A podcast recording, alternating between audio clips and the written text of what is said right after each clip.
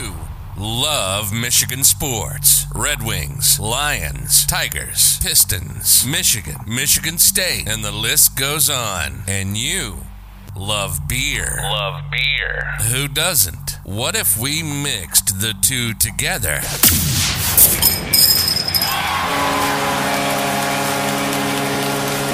This is State of My Sports.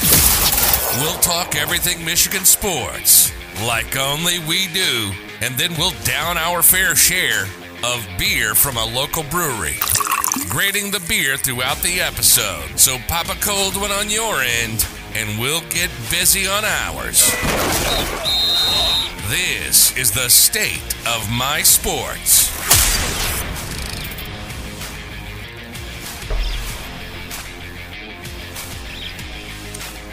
That's right, everyone. This is State of My Sports. In this episode one twenty-six, we are live from the Hop's Brewing Company and Cafe, ready to talk some football. Michigan uh, eked out a win heading into their bye week. M S U looked dominant once again uh, with an offensive clinic at Rutgers. Uh, and the Lions found another way to lose uh, once again in Minnesota. With the Red Wings regular season starting on Thursday, we will have our Red Wings season preview. During our Betting Hero segment, we will make our picks against the spread. And, of course, we will grade some Michigan beer from Siciliano's Market. If you are joining us live on YouTube, Facebook, Twitter, or Twitch, please let us know.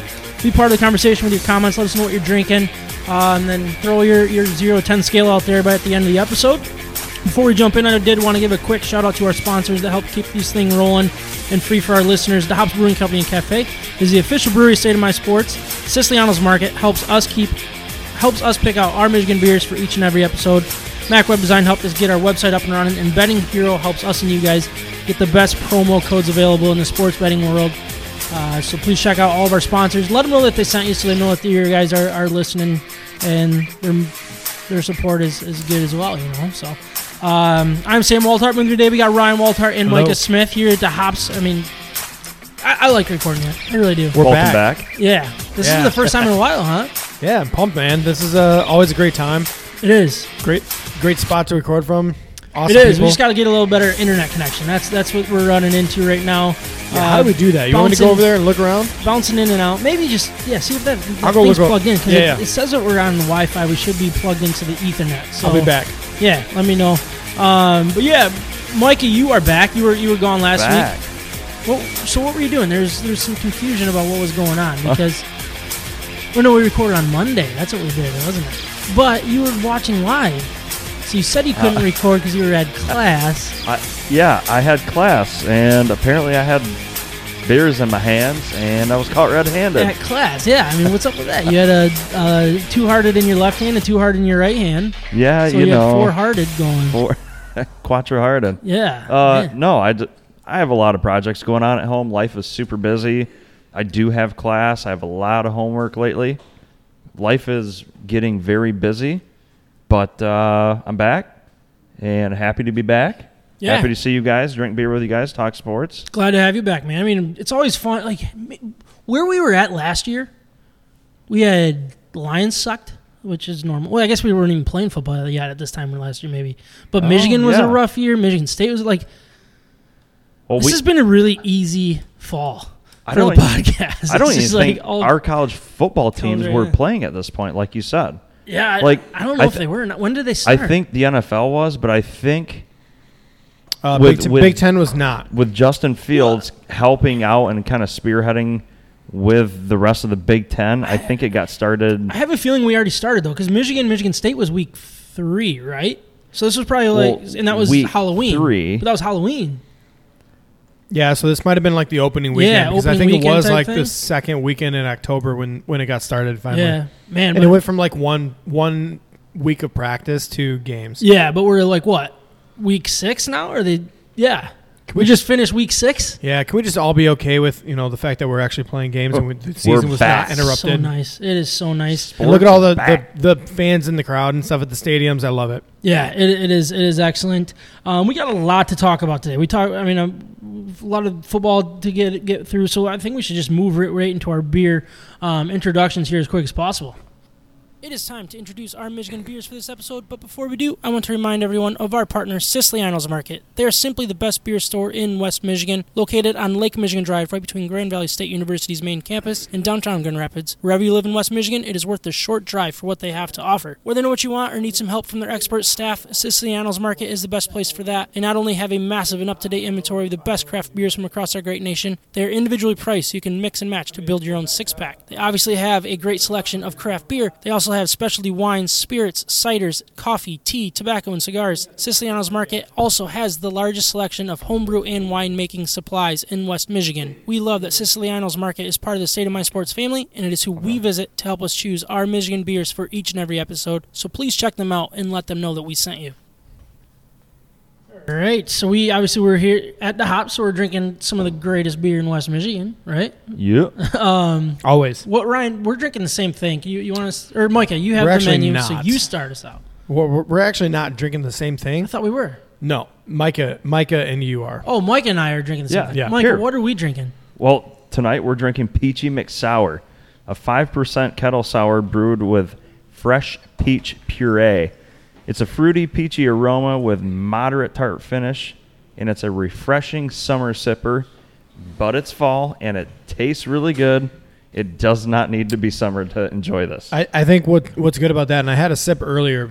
I'm not I'm not drinking that formally, I guess, tonight, but my sip earlier showed me that what I appreciated about it is the the beer is still what is the real flavor of, of yeah. the drink, right? Yep, yep. It's not relying on all of the other fruits and – I love the mixture that you can get with, with different things. If you want to get flavor oh, yeah. forward with the with the with with the uh, fruit versus the beer, like you, here's here's your beer option right here. Yeah, the nice thing about this, it doesn't need to be super heavy, like flavor forward. It's got a really nice balance of sour. You get a little bit of that that beer on the back end. But uh, I guess we can dive into this later at the end of the episode. There you go. All right, I will go Hello. next. My mic is on. You back? Yeah, I'm back. My All mic right. is on, too. I thought you were going to get some, like, food or something. I was going to say it's right over here. You, you missed the table of food. Um, I'm drinking Flight sixty forty-one. There's a five percent brewed in honor of DeHop's first daughter, Lauren's wedding day. Uh, I, did I say that in a weird way? Very yeah. weird. I, but literally, I, like I literally read it, though. That's DeHop's first daughter, Lauren, her wedding day. How about that? Yeah, they brewed that one specifically for her, her wedding, and they have like their their own cans for it and stuff. Yeah, pretty so, like, cool. The toast and stuff was all done. Gotta say, I'm, I'm pretty sweet. Big fan of it right now. It's a German wheat beer with subtle hints of spice and clove, blended with just the right amount of natural blood orange puree for light, crisp, refreshing brew. So, um, I'll have to I'll have to drink this with the the orange in mind, the blood orange flavor in mind, um, because I don't, I'm not. I don't know. I'm not good enough yet to pick up on all those hints. Drinking craft beer, having fun, and talking sports in the state of Michigan. You're listening to State of My Sports. I need to just stop worrying about the internet connection and yeah. just record the podcast at this point, right? Just yes. Is that, is that what I need to do? Do it. Uh, I think it's getting better. Whatever you did helped. Did it? Yeah. Oh, so don't sweet. so don't right. worry about it anymore. I'm not even going to look at it anymore, right? Um, but anyways, the Detroit Lions. So that's who we're going to start with. We're going to zoom through our our um, uh, football talk the best that we can. I mean, no reason to go too fast when we can have fun talking about it. We could at um, least spend an hour on each. Uh, the Lions uh, rally wasn't enough as the Minnesota Vikings kicked a game-winning fifty-four-yard field goal to beat the Lions nineteen to seventeen. The Lions trailed by ten with just over two minutes remaining before kicking a field goal with two thirty-four left, forced a turnover when Reeves Maben stripped Madison on the Vikings' twenty-yard line to set up a Swift touchdown and go-ahead two-point conversion. With thirty-seven seconds left remaining, the Vikings went twenty-one yards, six yards, and nineteen yards to set up a spike and game-winning kick, uh, like I said, from fifty-four yards. Goff was twenty-one of thirty-five for two hundred three yards, one fumble, one interception, and was sacked four times. Jamaal Williams had fifty-seven yards on thirteen carries and a four point four average. Swift had fifty-one yards and a touchdown on eleven carries for four point six average. Saint Brown had sixty-five yards on seven catches, and Swift had fifty-three yards through the air. Um, I don't want to continue to beat a dead horse, but at this point, we kind of have to talk Goff when he has these type of Goff games. And it's not necessarily about um, how bad he is, like not forcing the ball downfield, like like we've we've talked about several times, but take care of the football. Like, yeah, if fumbles. you're this if you're this conservative of a quarterback and you're not pressing at all and you still aren't taking care of the football, I mean that, that's just embarrassing. What, what what's the number right now? Has he fumbled five times in the year? Uh, he, yeah, I actually put this down. He, so he's fumbled. I think I texted it to myself. I don't know if I added it to the notes or not. Well, anyways, I think going into this game, it was like four times, and he had lost. Looks like six fumbles. Six fumbles, and he lost like three or four of them. Four. Six, fu- six fumbles and four have been lost. Yep. Oh my god! Right on the sheet. Like that. It that, is on the sheet. For sure. Well, look at me. There you go. Killing it. Good prep. I mean, it, it is right there. Yeah, you're right. I thought it was gonna be I'm lower because it was an afterthought. No, I, you're right because it's not like the upside right now is like a Deshaun Watson or or even like a um, uh, Jameis Winston or something where where you get the high of the highs with the thirty plus touchdowns in the season, and, and then mixed with the the ultimate lows. It's we're not even talking like that. And I get it. Like this is the first game that is. That his Q B R has been lower than ninety, mm-hmm. which is which is pretty impressive. It's like I saw the stats where it was breaking some sort of like record with, or at least tying a record with a new team in the number of games over a ninety Q B R. But we're not seeing the difference being made in the game. So I, I agree. Like if you're not taking care of the ball and you're also not special with your arm and making those key plays that are making a difference, wins and losses, then I, I'm not sure what exactly you're giving us. Yeah, I mean, we were we were kind of having this conversation off air before the show, like talking about backup quarterbacks. It's not like it's something you just move on. You can't bring in David Blau and just call it a day. No. You can't bring in the who who was the quarterback that Tim Boyle. Tim Boyle, like that's not the answer, because Goff is obviously better than these guys, um, but it's still just it's. It's disappointing, and I think the combination is really what hurts because he's not taking care of the football, but he's also not push it, putting the ball downfield like we've talked about. And I, I brought up uh, – I'm going to bring up two the Lions leading receiver compared to uh, Justin Jefferson, who was the Vikings leading receiver. Yeah. Because um, it, it was pretty eye-opening when I when I look at this. So Amon-Ra Saint Brown versus Justin Jefferson, eight targets each, seven receptions, receptions each. Saint Brown, sixty-five yards. Jefferson, one hundred twenty-four yards. When you have the same amount of targets, same amount of receptions, and that big of a gap in yards, that's telling you what the quarterback is doing. That's telling you, I mean, yeah, there's routes and stuff that, that come into play, uh, but, I mean, that right there was, was pretty eye-opening to me because you have a quarterback that's just not not willing to try. And it just sucks. It, like, just the combination of the two of not taking care of the football and still not putting putting the pressure on the defense. And yeah. It's just really frustrating. Do, do you think quality of receivers has anything to do with it? Because I, I, you're not putting Saint Brown and Justin Jefferson as far as no. talent goes, no. like in the same Correct. playing yeah. field. I, I mean, I'm sure that, that plays a role, but at the same time, you, you see so many different wide receivers in this league. The, some of the best and some of the worst, they go downfield. Uh, going deep is not a wide receiver thing. Going deep is a quarterback thing. Now, getting separation is a wide receiver thing, and we're not getting any of that from these wide receivers. But it's like, I don't know, Ryan. I don't what do you know. think? Well, I think I think our wide receivers can get separation. I think they have gotten some separation here and there.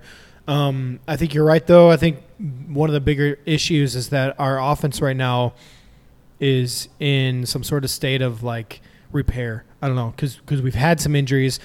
We've got the new quarterback, the new system. Uh, Amon-Ra Saint Brown is not running the same routes as Justin Jefferson. They're not going downfield yeah. at the same rate, so they're not being asked to do the same thing. So his his the averages aren't telling the whole story, but you're right because they're also running routes that play to the quarterback's strengths. Yeah, exactly. So they're not going to they, – if they don't think Goff is going to routinely throw the ball fifteen, seventeen yards downfield and do it accurately, then they're not going to ask him to do that. They're not going to run those routes. Or if they do run those routes, then it's a clear-out route where the uh, the underneath route is the the real – number one option.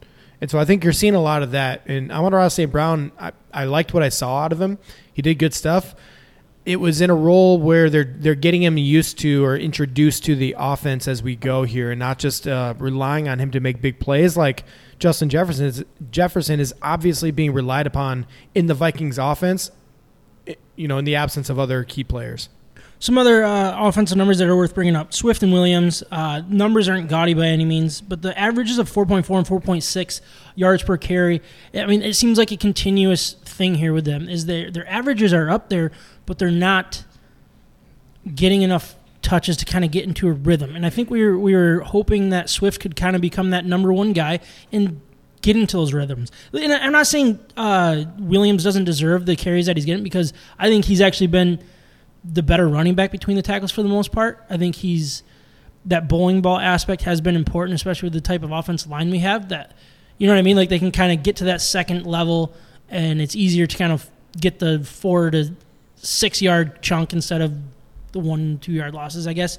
Um, but I, I, I wanted to compare this to, to the kind of Quentin Berry stat from a long time ago when he was twenty-five of twenty-five for stolen bases, and I yeah. thought that was one of the worst stats in baseball, because how come he, somebody's twenty-five of twenty-five, but he's only stolen twenty-five times? Because he was a pinch runner? Yeah, no, no, he was more than that on that team, though. He was. But it's like, run this guy more. Yeah, run him more, yeah. Yeah, like, why aren't these guys being used more? And I, I usually, usually I say the running game, and this has been an argument for, for Stafford for a long time. They didn't have a running game, which didn't open up the passing game and the play action and all that stuff.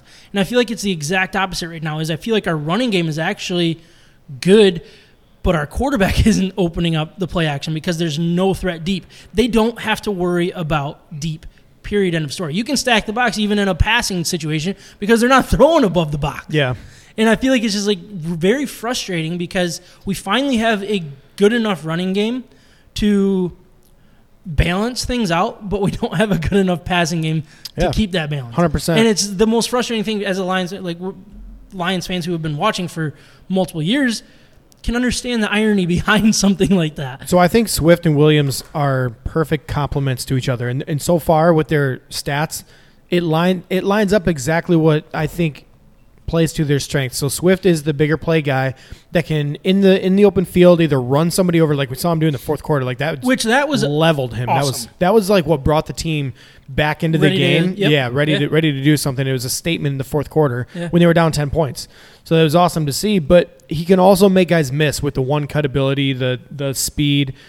Williams is the energy guy that really is phenomenal at seeing the hole early on and playing and following blocks and waiting for that first initial gap to open up, when Swift might like dance around a little too long here and there, but but when that was the right decision, then it pays off yeah. big time in yep. the end. So it's like uh, like Abdullah did, but he's actually running forward at certain times. I would say more like a Barry Sanders, like like Barry Barry used to lose yards more than anybody in football, and people. Some people were frustrated with that, and then he would just hit so many home runs. It's like, what are you going to do? Try to tell him just to, to change the way yeah, he runs? Yeah. Like, it, to not not to that extreme. I'm not calling Swift Sanders. I thought that's what I heard. No. Is that what you heard, Micah? That's definitely what he said. All yeah. right, perfect. All right. Just grade me on that later. But but to the point, like, you know, he has that big playability in him, and every once in a while it comes at a cost when Williams will maybe not have the end juke or the, the missing the guy at yards eight, nine, and ten ability that Swift does, but he gets there more often. Okay. So yeah. it, I think they're really good complements to each other. The yeah. frustrating part is they should be able to build off this and build their offense around this because they have two studs. But they're not. It's not studs, or they're not no, building they're around? No, they're not building around them. Well, and that's and that's the frustrating part. It's like we're we're not we don't we haven't connected all the dots yet, and and really comes down to finishing in the red zone, because I don't know what the stats are at this point. But early on in the games, we have had so many red zone opportunities that we're kicking yeah. field goals with, and we're not getting the to fourteen points. Wasn't we're getting it like the, to six. the first the first three games, it was like we were one hundred percent on, on red zones. Yeah. Whether it was a field goal or a touchdown, but it was like we were scoring every time. And then all of a sudden, that ship has sailed. Well, yeah. Seems the like first three multiple the Bears, times. Yeah. Uh, yeah, I mean, that's really frustrating. Now, I did want to talk real quick about the defense. Uh, they allowed eighteen first downs, uh, five of thirteen on third down, one hundred twenty rushing yards, two hundred sixty-four passing yards. They got two sacks, one interception, one fumble recovery. I am having a hard time with this because those numbers don't look that great to me with eighteen first downs, five of thirteen on third down. But they allowed nineteen points, and one of them was a last-second field goal. I mean, the, there's some, something's got to give here with this defense, and I'm not sure I'm buying into the bend-and-not-break theory or – are they just kind of getting lucky with the turnovers and, and bonehead decisions by the, some of the offenses that we're playing?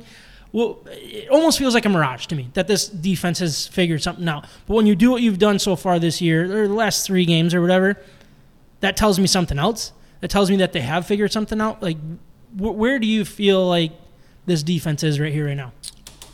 I think there's they're they have positional groups that are actually playing pretty well.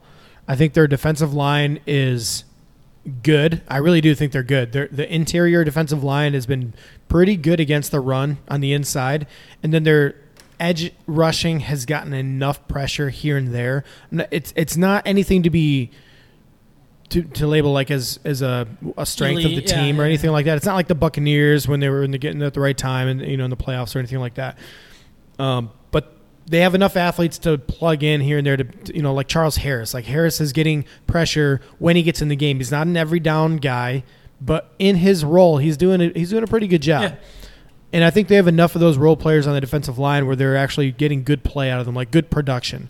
Same thing out of linebackers. You know, we've seen the change with the middle linebacker from uh, you got Jamie Collins. Yeah, Jamie Collins, and they've and they've gone towards Derek Barnes, and I'm just telling you, I think the athleticism of Barnes, the athleticism of Barnes has actually played a major role in this defense. They're able to spread out a little bit more, and the, and the linebackers are covering more ground. And I think it's had more of an impact on like Alex Anzalone. He's gotten, he's looked a lot better. He's looked a lot better, and, and he's doing less. He's more focused on what he does well, and he's his speed is his advantage, and he's actually taken advantage of of his strengths.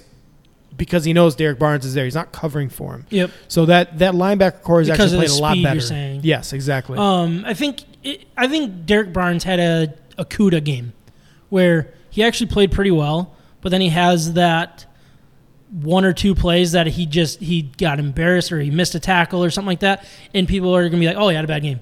Because the bad plays yeah. were exposed big time.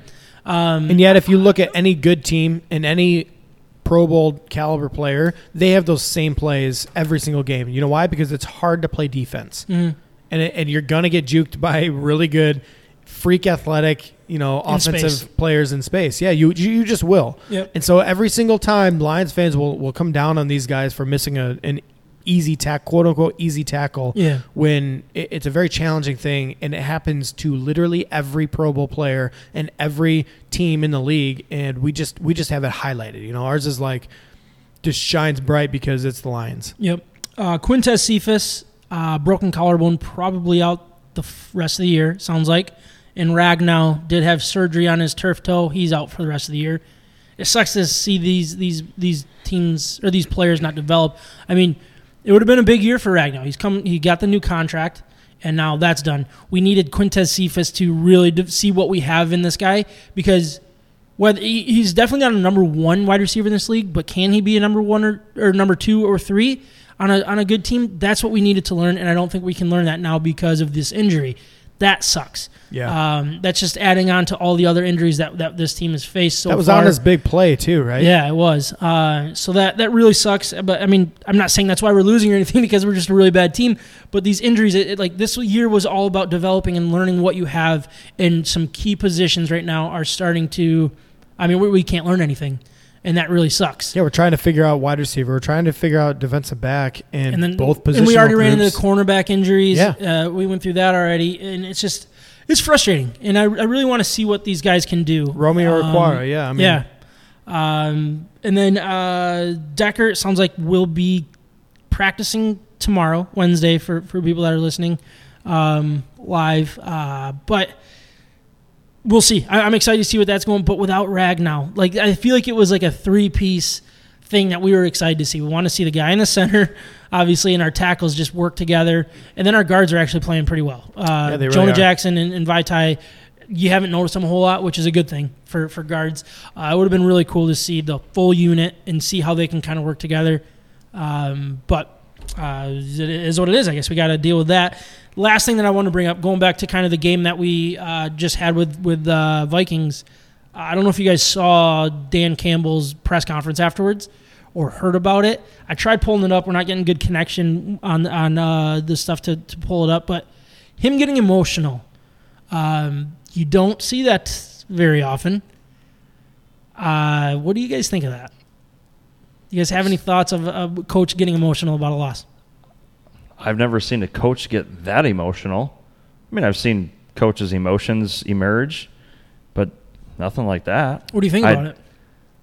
I didn't really get a chance to listen to the whole thing, but I mean, in, in a way, you you feel bad for him because he feel like, he feels like he's got his team doing what they can, and they they keep falling short in a lot of different ways. That's upsetting not only to him but to his his team. His teammates feel the same way. Mm. I, I don't know exactly what was said, so if you guys could expand upon it. Well, I, I I actually really like what he's what he's doing because there's no secret that this guy's emotional. There's no secret that he loves what he's doing. He's passionate. That's been from day one. He's had all these press conferences with the quotable, you know, stuff that he's doing, wearing a helmet, all this stuff, biting kneecaps. He's emotional. He, he's connected to the city at this point. He's connected to his team.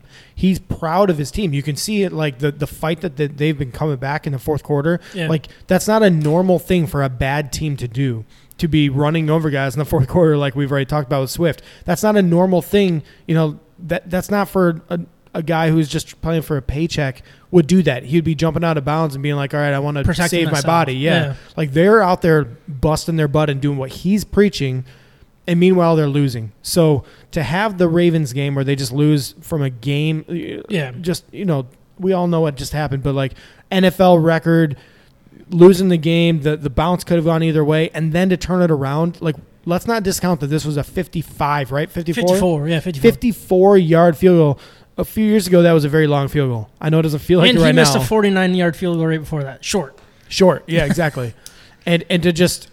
I mean, look at the, what happened in the Packers game. Like, we're fifty-four yards is not a gimme. So to lose in sixty-six-yard fashion and then follow it up with fifty-four-yard fashion, like, that hurts, man. And it it's does. not it's not like they're playing the best football, but they grinded. They got to the point where they they went for two-point conversion. They got, got the it. lead. These are not tie games that they're losing with a kick. We see that very, very often. These are leads. leads. Yes, wins. Yes. Yeah. This is the difference between a win and a loss at that moment with two, three seconds left, and we're getting the raw end of the deal, and, and that's why he's emotional about it. What do you think players think about a coach getting emotional?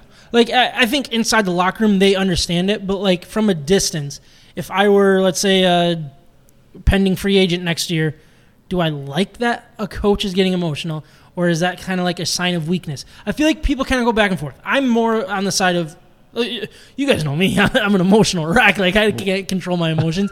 So, like, obviously I'm going to try to defend the guy that gets emotional. But I get the the sign of a weakness, especially in a, a room full of men. You know what I nah, mean? Like, bull crap. No. You don't think so? You don't think no. that's a good argument? Nope. No. Well, I think some a- people are saying, like, that could be a sign of weakness and I, steer people away. I, I disagree. I but. think the majority of players in any given locker room are that emotional. Yeah. Whether they show it or not, that's a different story.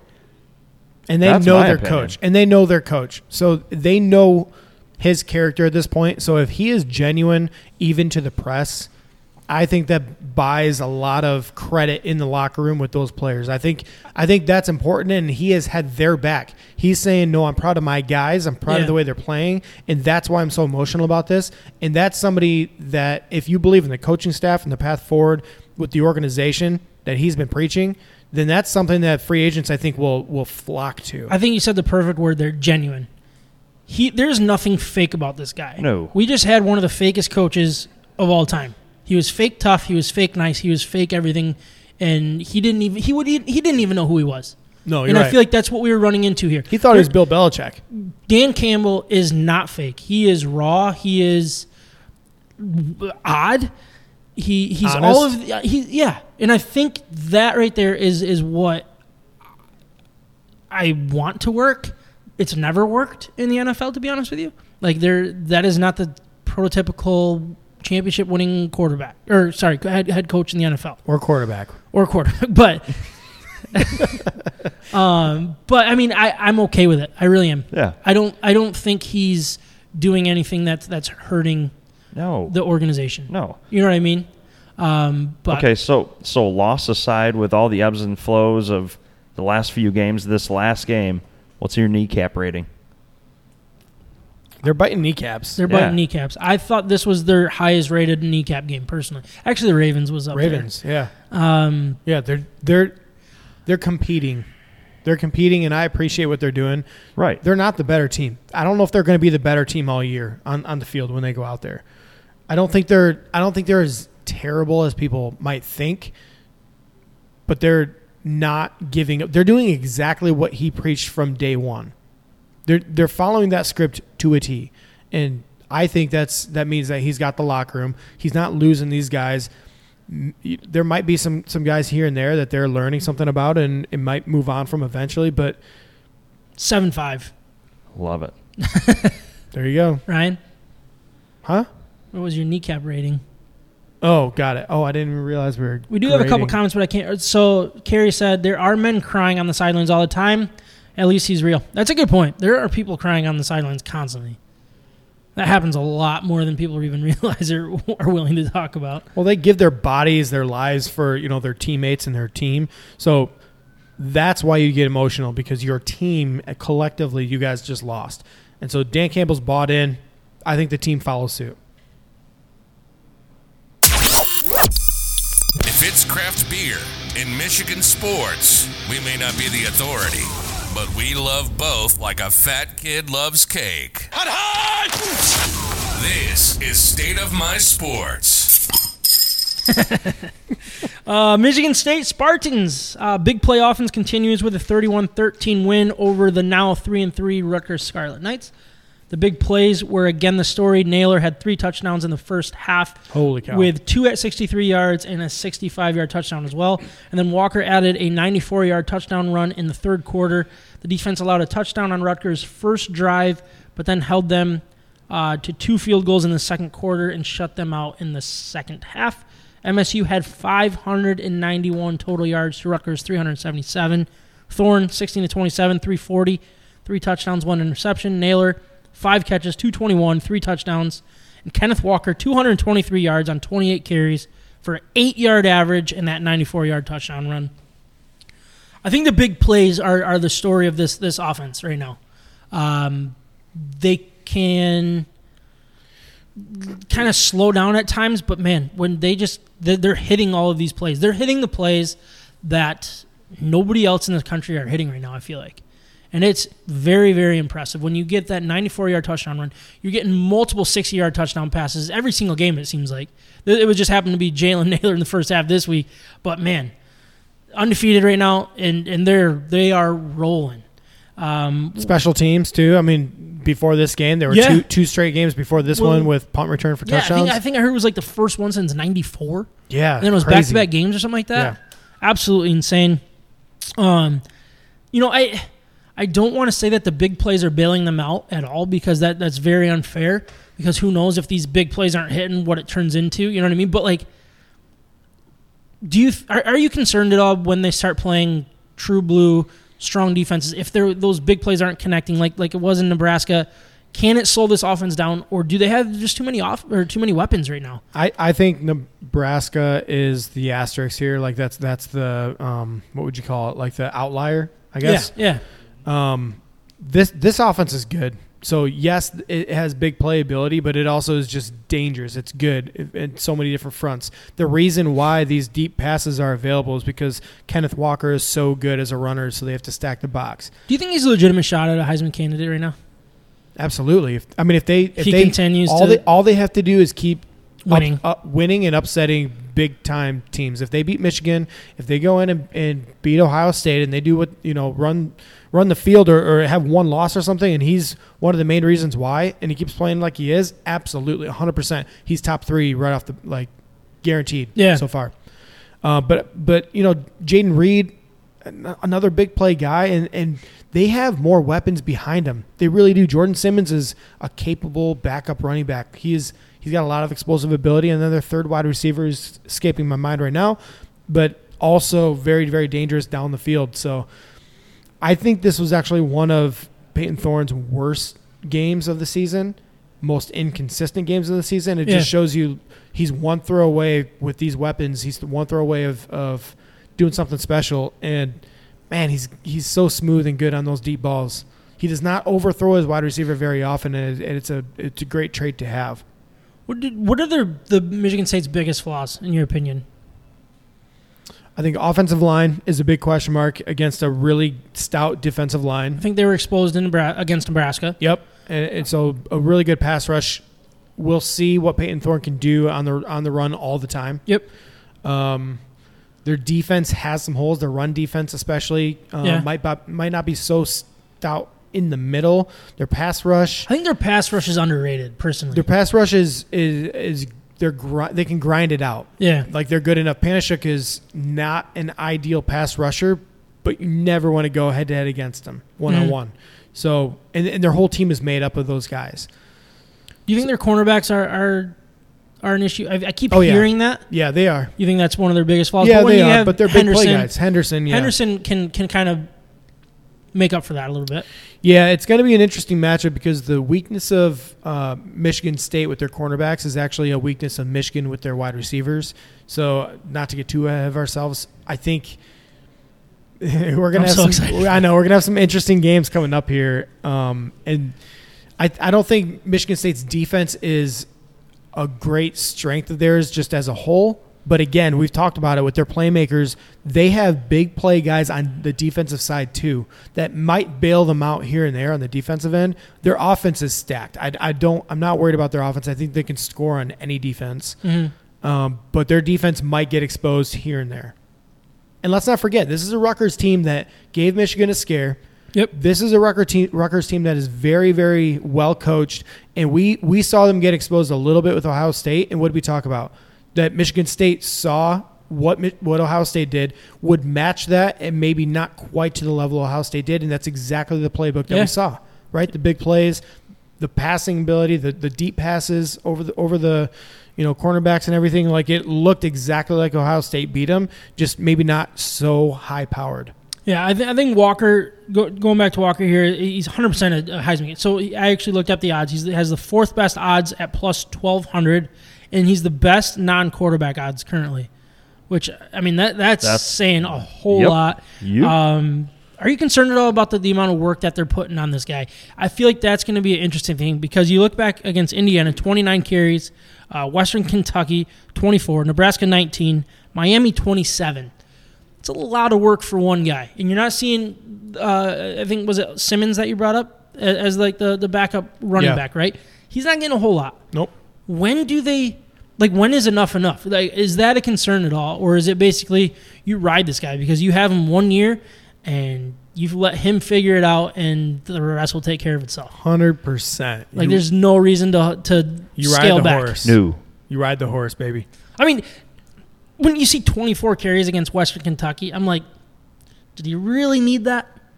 No, Did I was really actually need that many touches. I was actually calling for him not to, but I think they know what they have in him. They they have somebody to also promote what they're doing at Michigan That's State. That's a great point. That is a recruits. really really good point right there. Is and, and not only like like future recruits, but transfer.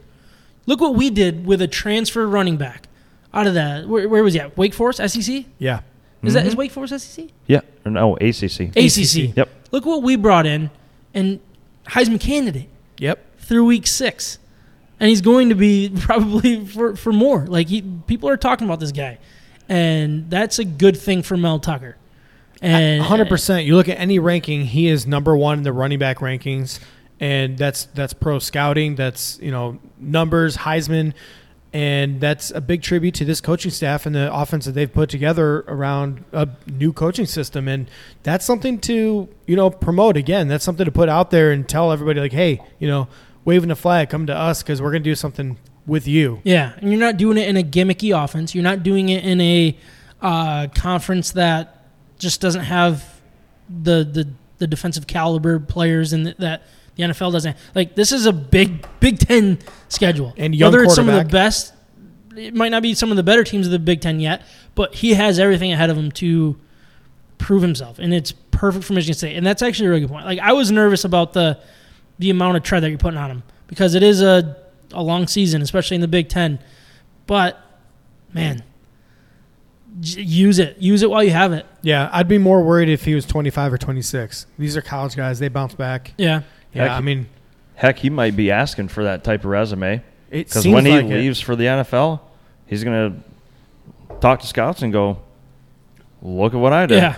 Yep. Oh, yeah, you're right. And he doesn't have a lot of tread off the yeah. tires it's just up one until year. this point. Yeah, yes. That's a really good point. Um, I don't really want to dig too much into it. I mean, they, they had a great game, a great win. They're one game away from taking care of business, right? That's really the, the big thing right here that we're all focused on here in the state of Michigan is get to that seven and oh. Uh, sounds like Penix is still out. He's week to week, which I'm sure he's still going to be out this week. Does Indiana scare you at all for this Michigan State game?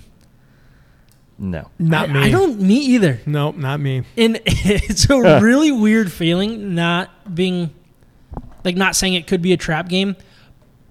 The way Mel Tucker coaches, the way that this coaching staff's working, the way that this offense is working, they they, they don't care about who they're playing against. Yeah, they're not they're no. not, they're over, not overlooking yeah, this team. And and I think that's a great thing that Mel Tucker's bringing in is it's your job is not done until the season's over. You know what I mean? Like a lot of teams will look past their opponents. They this is a perfect example of a D'Antonio team would be looking past and, and I don't a, a previous Michigan State team, whether it was D'Antonio or before, they'd be looking past their opponent and focusing on Michigan already. They're not. And I feel like last week against Rutgers could have fought that or felt that same way, and they just went out and, and proved it. And I think they're a well-coached team, and there's zero percent chance that they are going to overlook Indiana, and they're going to be ready for them. And they're the better team. Yeah, good luck stopping Walker and Nailor and Reed, Reed. and Peyton Thorne. Yeah. Like, good luck stopping all those guys. You just can't do it. Yeah. And you're and, not going to you're it, not going to match them. Without Penix, like I'm not worried about the offense exposing this defense at all. I think this defense what this defense does well is they're uh, responsible, I would say. And situational, is the best thing yeah. that they they do and they're not they're they're going to be ready and they're going to be prepared. Um, I think they're going to take care of business. We'll get into Michigan um, if they're going to take care of business next week in their their game or final game before the matchup. Um, but man, I'm I'm just so excited for the state of Michigan. I mean, this is awesome. They're both in the top ten. The Big Ten has what? What are the rankings right now? So it's Iowa's at two. Is that correct? Yep. Uh, Ohio State is at five.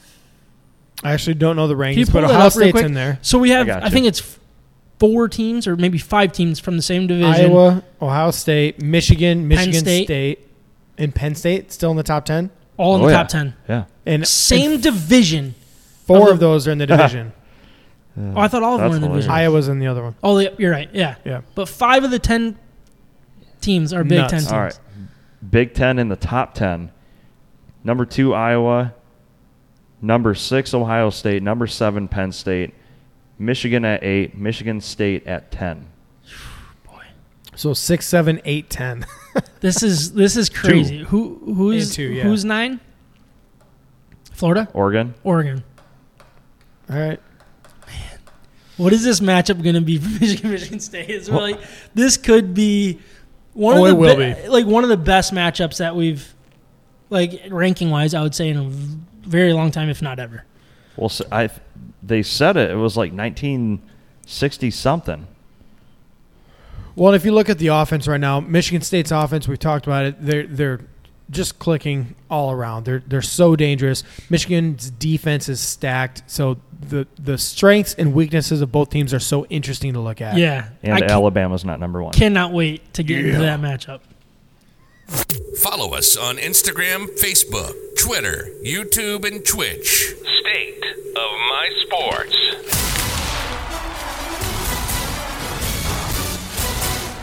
I got both of you now. Thank you.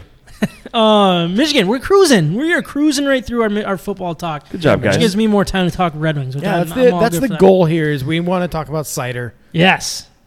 Apple cider. Apple? Yeah. Um, Michigan, we do got to talk Michigan quick, and we're going to try to keep this short. This is the Good this luck. is the real challenge for us. You know, uh, Michigan had a thrilling thirty-two to twenty-nine win at the now three and four Nebraska Cornhuskers, the after, best three and four team in the nation of all time. Yep. Uh, after a thirteen point second quarter, Michigan took a thirteen point lead into halftime before Nebraska outscored Michigan twenty-two to six in the third quarter to take a three point lead into the fourth, where Michigan bounced back and won the fourth quarter thirteen to seven, including a thirty-one yard field goal to tie the game with three oh five left. Hawkins forced a fumble that would have been a first and ten from the forty-five with a minute fifty remaining, and they got the go-ahead thirty-nine-yard field goal with the one hundred twenty-eight seconds left. Nope. A minute twenty-eight seconds remaining, and sealed the deal by forcing a turnover on downs. Cade, twenty-two of thirty-eight, two of fifty-five, uh, one interception. Baldwin, six catches for sixty-four. Sanders still, two catches, fifty-two. Uh, the running game, I think that's one thing we got to talk about here with, with Michigan is Haskins, one hundred twenty-three yards on twenty-one attempts, five point nine average, two touchdowns, and that leap, that, that run was sick. Unreal. Uh, Corum, eighty-nine yards on thirteen attempts, six point eight average, one touchdown. Um, defensively, Brad Hawkins, the four tackles, huge stop on fourth and two on Nebraska's first drive, and a clutch strip recovery for a nineteen yards uh, to set up the game-winning field goal. Uh, where do you guys want to start with this one? I, can we just start with like how crazy this game really was and how emo- this, how emotional it was? This was one of emotionally draining. I was exhausted by the end of the day.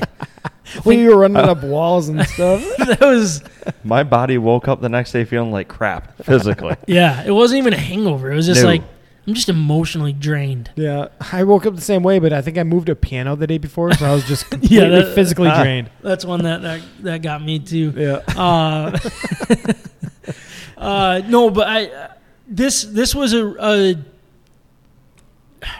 a what a I, game. I rewatched the game. Michigan deserved a better end score because I think that they were by far the better team. Yeah. Uh, what do you mean by that? Because that game, like, yeah, they, they were up at halftime. They they put up a, a zero, the a donut. Thir- I think the thirteen, so to start with the first half, the thirteen yeah. to zero at the first half was underwhelming because Michigan scored, I think, three touchdowns in that one drive that got, that, you guys remember that drive. Oh, it was just. It was like oh, yeah. challenge after switching, like, like everything. An hour, was an hour like, and a half. That right drive. There, I think, is what drained me. But I think they scored two touchdowns on that, that specific drive that got called back. And right, rightfully so. The calls were, were correct. correct. Yep. But it's still like, that's how close. And I think they were inside the five twice that they ended with field goals. That's disappointing. And I think going back to the week before, or was it two weeks before? When they when they played Wisconsin, yes. they felt the exact same way, is they left the door open early when they shouldn't have. And that's very concerning. Now, yeah, that has a lot to do with Michigan, but that, that's where I'm like, start sealing the deal, start get a better quarterback in. No, you're absolutely like, right. Otherwise, if you can't take advantage of these points when they're there, a good football teams will take advantage and kill you and bury you when you're down. We saw it against Ohio State a couple years ago. Things were rolling. The second you don't capitalize, the floodgates open, and you know what? Hits the fan. And it looked like that that was going to happen here. And that was one thing that I think I want to take out of this Michigan game is Michigan responded well when everything was against them. The crowd was against them. Uh, the momentum was against them. They responded well. And I think Cade actually led a pretty good drive to change that feeling. But it was still dis- a disappointing game. Just, I don't want to say disappointing game. No, you're right. It, you, you know what I'm saying. It, yeah, you got to get off to a good start, and you got to capitalize early on in the games. And we have not seen that. And it's been, I, I think it's been almost every single week this this season where Michigan is getting off to these slow starts, leaving points on the field, not doing what they need to do early on, and then eventually they finish, they make the plays, they get there, they've got talent, they've got, you know, skill, their their play calling comes around and all that, but we cannot afford to do that against an Iowa. We cannot afford to do that against Ohio State, Michigan even State. Michigan State, you know, Penn State. Penn like State. These teams are too good to not capitalize on points every drive, not just the beginning drives, but you have to do it when the opportunity is there. And, and it, it's becoming unacceptable. Yep. Because we have to react. We have to make a change to something rather than just repeating these first halves over and, and over and over. And I think the scary thing is, is like even on some of the drives that we do get a touchdown on, is we're converting on fourth downs multiple times. I don't th- I don't think we actually did in, in this game, but previous games we've been aggressive and picking up fourth and twos, fourth and ones on our side of the field to keep drives alive. And then their side of the field, instead of kicking field goals, we're doing that to get the seven points multiple times. And then there are times that we're not doing that and we're kicking the field goals. And it's like there are too many times that we shouldn't have gotten touchdowns and we did because we're going for it and we're aggressive. That won't happen against good football teams that we want to be competing with. You I, know what I mean? Yeah. So I don't understand where – where the disconnect is when we're actually being successful on fourth downs when it matters most, when we need those two yards, three yards. But then when we need two or three yards to get into the end zone, why do we lack? I don't know if it's creativity or we're overthinking it or we're being too simple, but it the the play calling, I'm not I'm not trying to bail out the execution on yeah. on the offense for the players, but the play calling seems to kind of be tossed out the window for one reason or another. And when when we don't capitalize and we settle for a field goal, something something feels completely disconnected, discombobulated. It, it doesn't feel right. My my theory is they are keeping the ball in the hands of the people that they trust, and that's their running backs. They completely trust the running backs. They com- they trust the offense line. Based on what I'm seeing, they don't even trust McNamara. McNamara doesn't even trust McNamara at this point. And I think that's the, the moral of, of the conversation that we're going to have to get into is, do we make that change? That seems to be the easy change. That seems to be the change that should be made. All I mean, and it's not even about the J J. McCarthy train right now. It's about you see a quarterback that doesn't seem to have a lot of confidence in himself. You see a quarterback that's um, I, I, just waiting for the the rug to be pulled out from under him, the job to be taken away from him. You can't have a quarterback playing in fear. He seems to be playing in fear of losing his job, and I think it's kind of that Goff thing. I mean, uh, these are pretty, Mac, these are pretty similar numbers to what Goff would have put up. You know, McNamara's yeah. taking care of the football better than than Goff, obviously, but it's still it's still. I think the issue with this offense. Yeah, you know. His numbers, twenty-two of thirty-eight, two hundred fifty-five yards, zero touchdowns, one interception.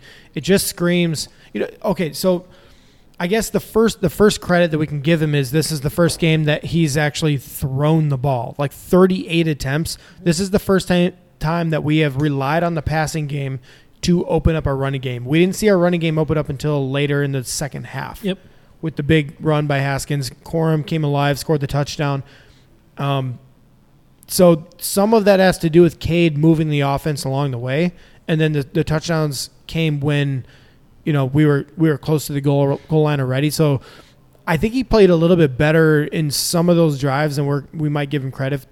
But this is also college football, where stats are usually up in the absurd type of numbers, like closer to video game numbers than yeah. than the N F L. So it should not be a struggle to, to throw for one touchdown. It should not be impressive to get twenty-two completions and two hundred fifty-five yards. But that's where we're at with him. I think we're all on the same page. The real question is whether J J's ready mentally, yep. like pre-snap. You know, if he can process the game where he knows, you know, this X, you know, guy is lined up inside of the left tackle, which means that they're going to attack this way, and we have might have a, a, a better shot of getting around that guy versus maybe the, the cutback, and he can move his guys or like, you know, explain that kind of defensive coverage to the rest of the team. That's the leadership that that Cade, I think, brings. Not necessarily talent and execution, yeah. but at least like recognition and understanding. And if Cade, if J J is not there, then that's a tough switch to make. Then you yeah. got to still have these bring him in for one or two plays at a time mentality with J J. If he is there, then I I, I will. I, we've talked about it. I will say it again. I do not want to get to the point where we lose a game with Cade in order to make the change. Yep. I want to make the change before we throw a game away. Yep, I, I agree. And we should point out that, I mean, they brought in Cade for one of the most important plays of that game. I think it was third and four. Is that is that right? Uh, the final drive.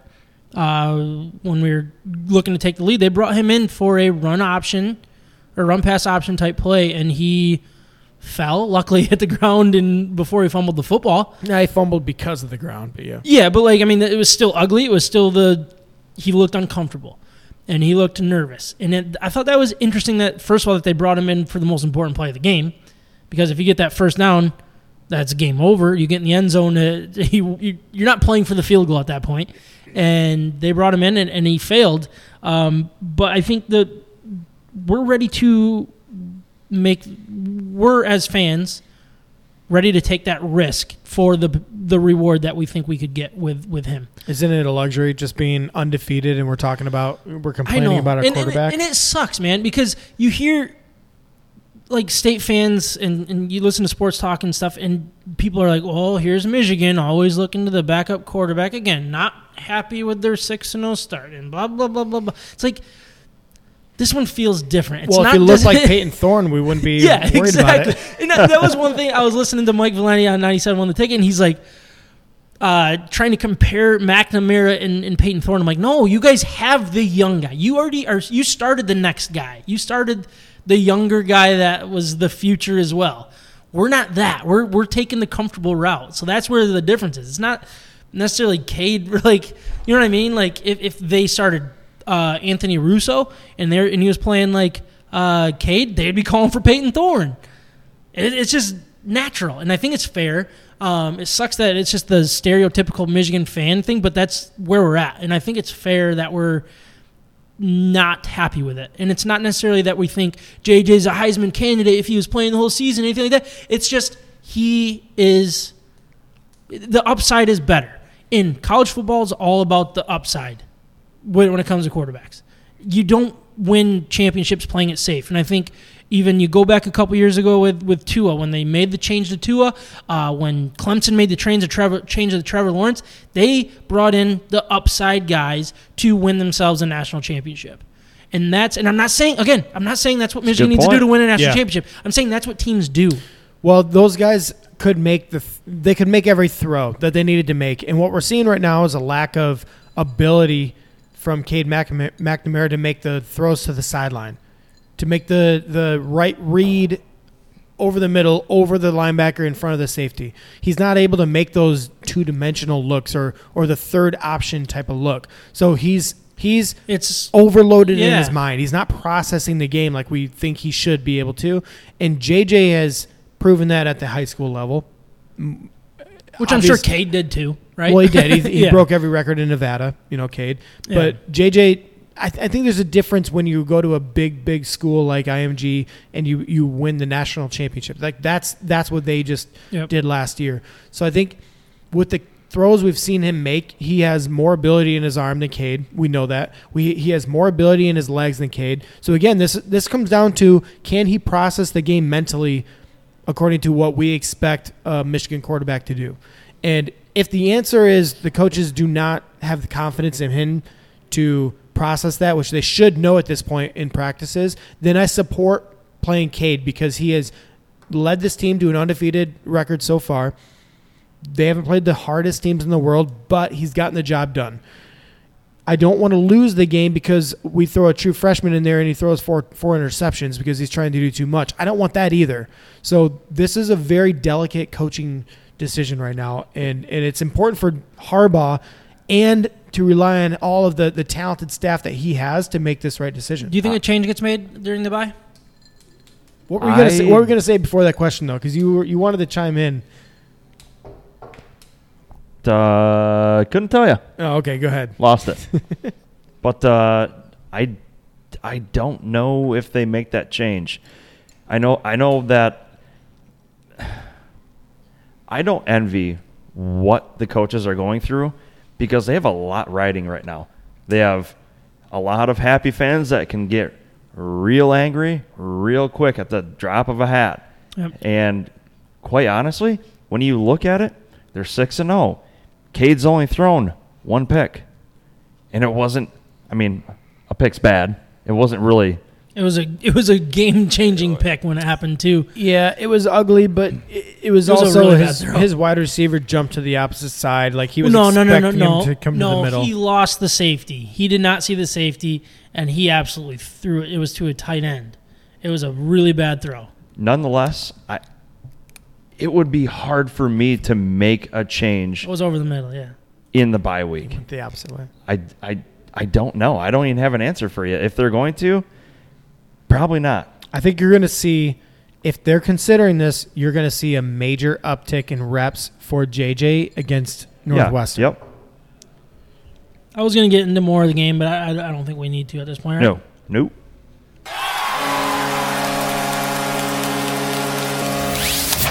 Red Wings to Michigan State, we're talking about it.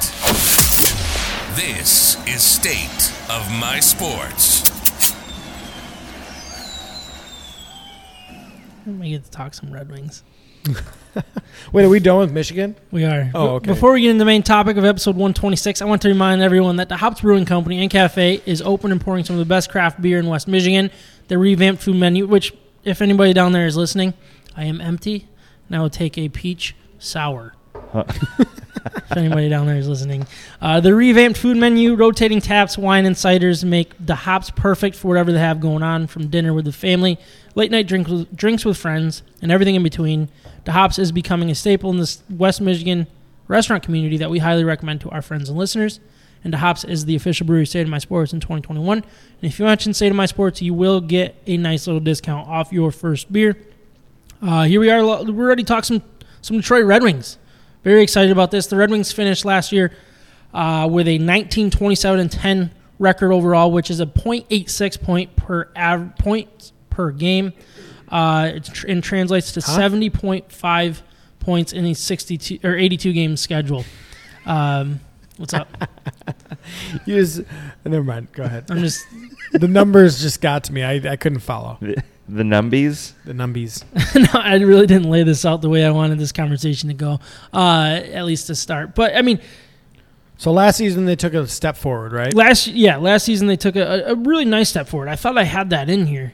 What, what were they the year before? Last season.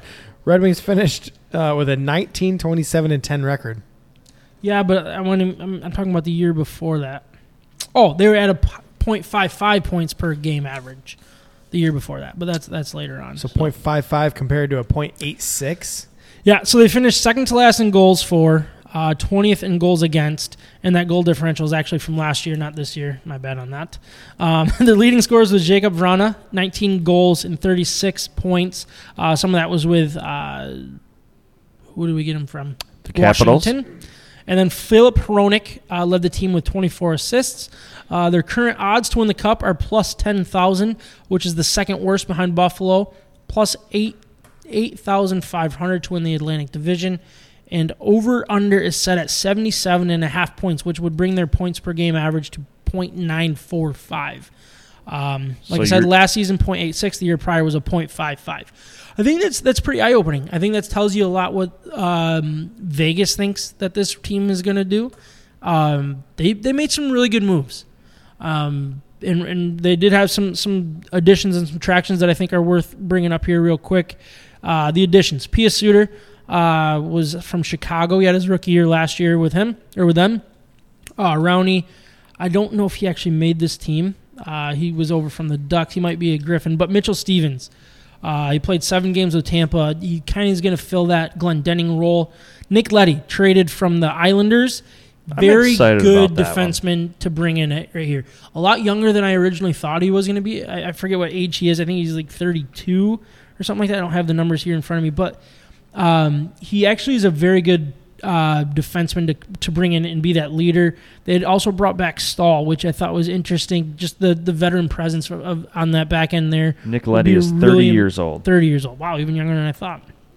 Uh, and the big one, Alex Nedeljkovic, who was the goaltender. He was traded from Carolina. He was part of the Rookie of the Year talk last year. Very good numbers. Uh, very... Um, uh, it, It'll be interesting to see how he fits with Detroit, because with the way Carolina plays is a little different than Detroit, where Detroit has to take a lot more chances, I, th- I would say, to, to get that offense, and that could open up to, to make it a little tougher for a guy like uh, Nedeljkovic. But they traded, I think it was a third-round pick uh, that we got from a, a previous trade. He was Yzerman and from Carolina. It, They brought in a guy that fits the timeline right here, right now. Yeah. And that was a talk for, for a long time with this with this organization. You didn't have the goalie coming up. Yeah, he's not coming up because he's already there. And he's proven that he can win in the league. I think he was number two in, in the Calder, the Calder Trophy um, voting. But, I mean, We also drafted perfect. a goalie, right? Yeah, they they drafted uh, a goalie. He's, he's going back to junior, though. It's going to be some years before he, uh, he gets in. But still, I love that. I love yeah, that, that it, you invested in the future goalie and you got your future goalie. And they're not just saying, like, this is the one option here. They're investing multiple ways. Yeah, no, I, I'm really excited about that. Some some tra- sub, blah, blah, blah, subtractions that are worth talking about. Uh, Mantha, obviously, was traded away midseason. Phil Plug, gone. Glendening, gone. Uh, Bobby Ryan, gone. DeJuice, gone. Helm, gone. Svechnikov, gone. Nemeth, gone. Nielsen, gone. Merrill, Panic, Biega, and Bernier. All gone. Wow. Yeah. Woo. This is wow. a completely different roster, and you you know the saying, cutting the fat? That's what Yzerman did. Is Mel Tucker in charge of this he roster? He got rid of, yeah, this is like transfer portal yes, type, yeah. type thing. This is yeah. this is crazy. And, and look at the, the subtractions and additions. It's very clear what the what the goal was here. Yeah, and, and, and it a lot of the additions were savvy moves, trades, and uh, high-level guys, or guys that are, are ready to take that next step or have a chance to. They still fit the mold. You're not overpaying for a guy that's going to come in and be way better than his supporting cast and get frustrated and all that good stuff. You're bringing in a guy or guys that are going to fit what this organization is doing and where they are at right here, right now. Not for the future, not for the past, right here, right now. That's great to see. Which accusation do you think Steve Yzerman... That didn't sound right. Accusation or acquisition? Acquisition. Oh, that's the word. That's a much better word. I knew it wasn't right, but word. I didn't know the right word. I got you guys. Okay. Yeah, that word. Who do you think Steve Yzerman kind of went out on a limb for and may or may not work? I would say like, Stevens. Yeah. That, that's the one that I think that I... Mitchell Stephens? Yeah, Mitchell Stephens. He he was uh, Yzerman draft pick. He was in the Tampa Bay organization. Didn't play a whole lot. Um, I think people will get... He, he He's a poor man's Glendening, from what from what it sounds like. Sure. Uh, isn't really good at a whole lot, but isn't really bad at a whole lot. But he doesn't have anything like... that stands out, that, that that I know of. I don't know a ton about that. I'm, I'm not going to pretend that I do. Um, but the fact that he wasn't getting playing time in Tampa yeah. and that they didn't want to keep him young. Beer orders. Um, Beer? Yes. Yes. There Sour, you go. Please. Sour, please. Thank you so much. You're welcome. Same. You I'm, didn't see, I'm you didn't hear set. me, you didn't hear my shout out on the, you weren't watching at the moment. No, I got busy, got the full bar down there, and I was telling everyone, you know, I'm got busy, yep. Yeah.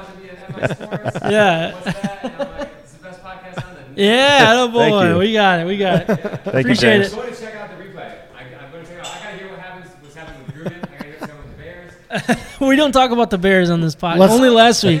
Quick, let's talk about the Bears and Gruden. uh, but I, yeah, I think the Stevens one is the one that is, it will be interesting to see how, how it plays sure, out. Sure. Um, the one I'm really excited about is Pius Suter. Yeah, um, how does that happen? How does he oh, go from a rookie to on a new team? Uh, it took him a while to get up to the, the league. As a rookie? Yeah. Okay. Um, he might have been actually uh, – was he undrafted? He might have been undrafted free agent, which changes the the control of, of players as well. And then with um, Taves coming back – and the way that his contract was, was set up, uh, they did they couldn't afford to to re-sign him. I think he probably was a restricted free agent. I'm not positive on that, um, but it just the, the way that their cap is is at, they, they didn't have room to make that work. And they also traded for uh, Seth Jones and brought in some more high end uh, contracts. So he was kind of the odd man out. Um, that I think benefited for, benefited for the Red Wings. I really do. Um, But the, the rookie watch, I think, is, is the, the most interesting thing here for the Red Wings. Um, Mo Seider, Lucas Raymond both made the team. The Lucas Raymond one is really interesting. I think the, the injury to Verona really opened the door for him. Uh, Veleno was sent down, though. I'm, I don't know where to go with, with this. I'm, I'm excited for both of them, don't get me wrong.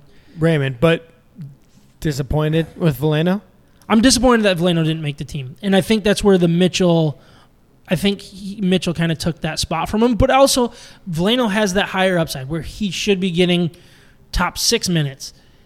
in his in his future. If he's coming in and being a fourth line guy, that's not going to work in G R or sorry in Detroit. But if you put him in, in G R and getting him top six forward minutes, mm-hmm. that's when he'll develop. I well, don't think he'll be down very long. I think no. he will be he'll, he'll see, be up here pretty time. quickly. But um, I'm not I'm not that worried about it. I, I dove in a little bit here, and it sounds to me like he's like the almost like the sixth man, like the guy that the next to come up. Yeah. And so he's going to be waiting in the wings, and there will be an injury here or there that he's going to have to fill some sort of role, and he'll get the playing time when it when it's ready. Sorry, I did mis- misspeak. Uh, Carter Rowney, who I don't know anything about, he did make this roster, it looks like. He did not, or he did? He did. He did. I said he didn't. It uh, looks like he did, but he's not in, like, the projected starting uh, lineup, so he'll probably be that, that odd man out. I, I think what's cool about this, too, is that, you know, Steve Yzerman seems to have a knack for these, like, like Vrana, like these kind of guys that are true professionals that have skill level, but maybe hasn't had the opportunity yet. And he's thinking, like, I've got plenty of opportunity available for these guys yeah. to come in and be real professionals. Let's just say three of them stick. Like, that's a pretty good that's a pretty good direction of this team to add with the young talent that they're bringing up through the draft. And it, oh.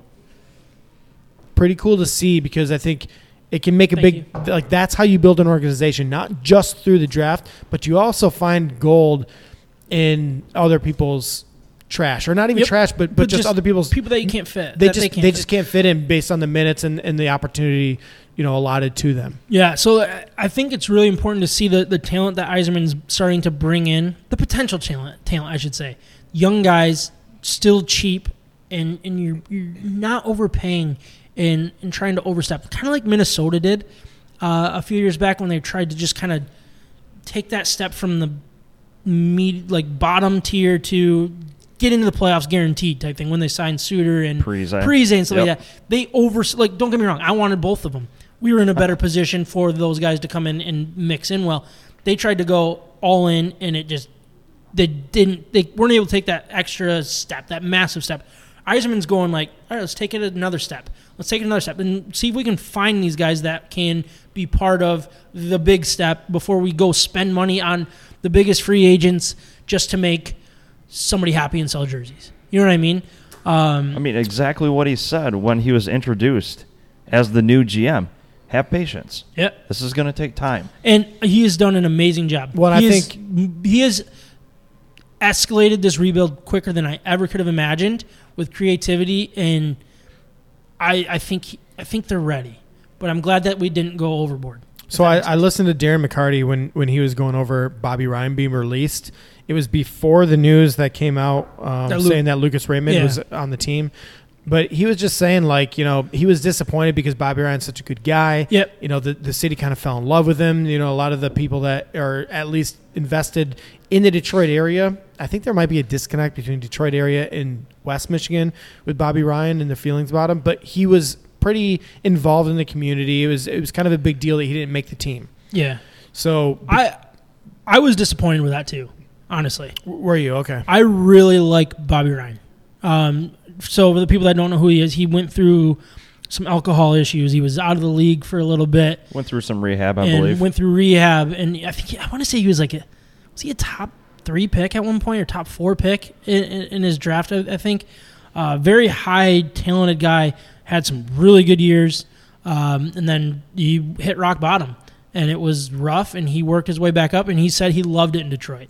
Um, and that was kind of, I think, the fact that he loved it in Detroit was one of the reasons why Detroit fell fell in love with him because yeah. you don't really have that right now in in, in for the Red Wings.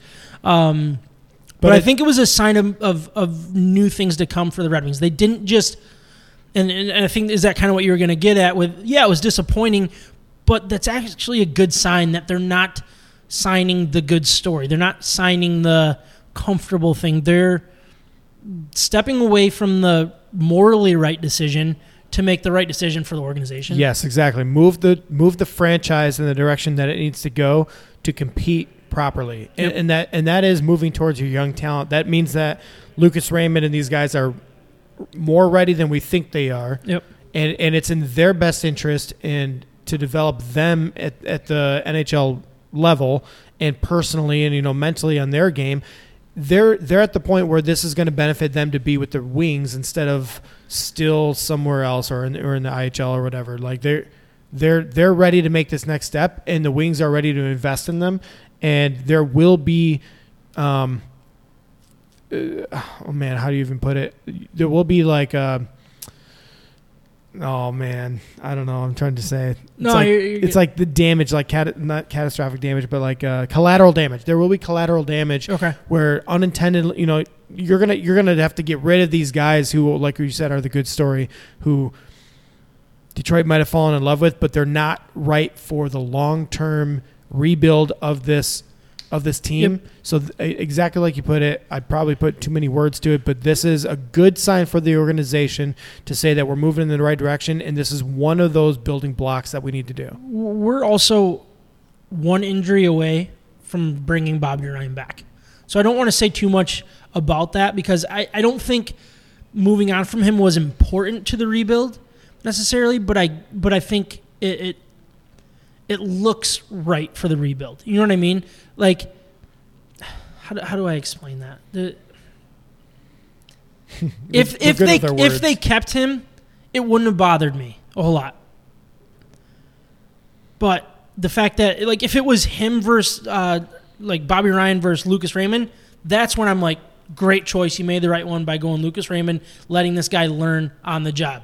Now, if it's Mitchell Stephens, Bobby Ryan, I probably would have led leaned a little bit more towards Bobby Ryan because I know what I get with Bobby Ryan. I know the good – you got to have that veteran presence in there, especially for these young guys, and you don't really have that right now where I feel like he could have fit that mold a little bit better. Kind of kind of take the, the pressure off the Larkins and Bertuzzis and, and stuff like that and be like, hey, you know what to say. You are the veteran guy. You know what I mean? And that's he, where I think we, we could be missing. And he worked well with the team last year. Yeah. It, it it went as well as it could have. Yep. I'm looking forward to these, like, getting into these different player Yeah, yeah. Re- real quick, I didn't want to go over, the, like, kind of my season goals here. For, for me, it's, it's it's really about development of young players at the N H L level while learning if Blashill can be the coach uh, when this team is ready to contend. I think Yzerman set him up to be like, all right, show me you can coach in this league. Show me you deserve a new contract. Um, that was a... a conversation in the offseason if they were going to bring him back and stuff. Uh, I expect more. I expect to see a more competitive team uh, game in and game out and, and hope that the goalies allow them to to kind of take more chances and be more aggressive offensively to, to not sit back just to protect um, the goals against, if you will. Uh, I need to see guys like Larkin and Bertuzzi and Fabbri, you know, are, are more more than our best players and, and guys in this league that can be true blue N H L players and not just role players in this league. I want to see that they can be the best players on the team and the best players on a good team. That's really important for me. Uh, they'll need guys like Zadina and Suter, Rasmussen, and Raymond to, to be good enough uh, for other teams to keep an eye on to, to kind of open up the game and not just zone in and put your best best guys against the Larkin line. You know what I mean? Um, we got to have... We have better talent from top to bottom. The first two lines are going to be a, a massive step up. Uh, and I like to see the goaltending tandem. I, I think it's a good tandem. And the combo of, of veteran veteran and young defenseman will be will be interesting to see. And, and what can we can turn these into at trade deadline? I don't want to get into that yet because I think this team could be ready to make a playoff push. Buyers? Um, I don't want to say buyers. I don't think buyers is the right word unless it's a rental. You know what I mean? Because we have the cap space. Um, but time will tell. I don't want to. I don't want to go one way or the other at this point. This time last year, I was like, "Yeah, we're gonna be de- we're gonna be dealers, Definitely. and we got to trade this yep. guy, we got to trade that guy, and we got to do this." I'm big, not there big yet. Big difference, yeah. Big difference right here, right now. Um, I did breakout player. Uh, if you guys don't have one, I, I'll start. Uh, I think it needs to be Larkin. I'm not saying it's going to be Larkin. For me, it needs to be Larkin. He needs to take a massive step in becoming a true leader of this team and organization. I don't I don't think he's done anything to deserve um, the C on his jersey yet. And some people would say he already had his breakout year in, in eighteen nineteen when he had, what, thirty-two goals, uh, seventy-three points and stuff like that. So that was a really good year. But that's not top talent in this league year. No. And that's what we need to see from this guy. We need to see that he can be the thirty-goal scorer consistently and one hundred points. He needs you know what to I mean? be the whole He needs to take package. another step. and he needs to be a leader. I don't think he's done anything yet to be a leader on this team. And it's more than being the first one on the ice and the last one off the ice. You need to be a leader that people want to follow. People want to be like you on the ice. People want to defend you on the ice. People, whether you deserve support from your teammates, they want to give it to you. You know what I mean? Mm-hmm. Um, I think this is a really, really important year for, for Larkin. Hopefully his health, um, hopefully that's a thing in the past.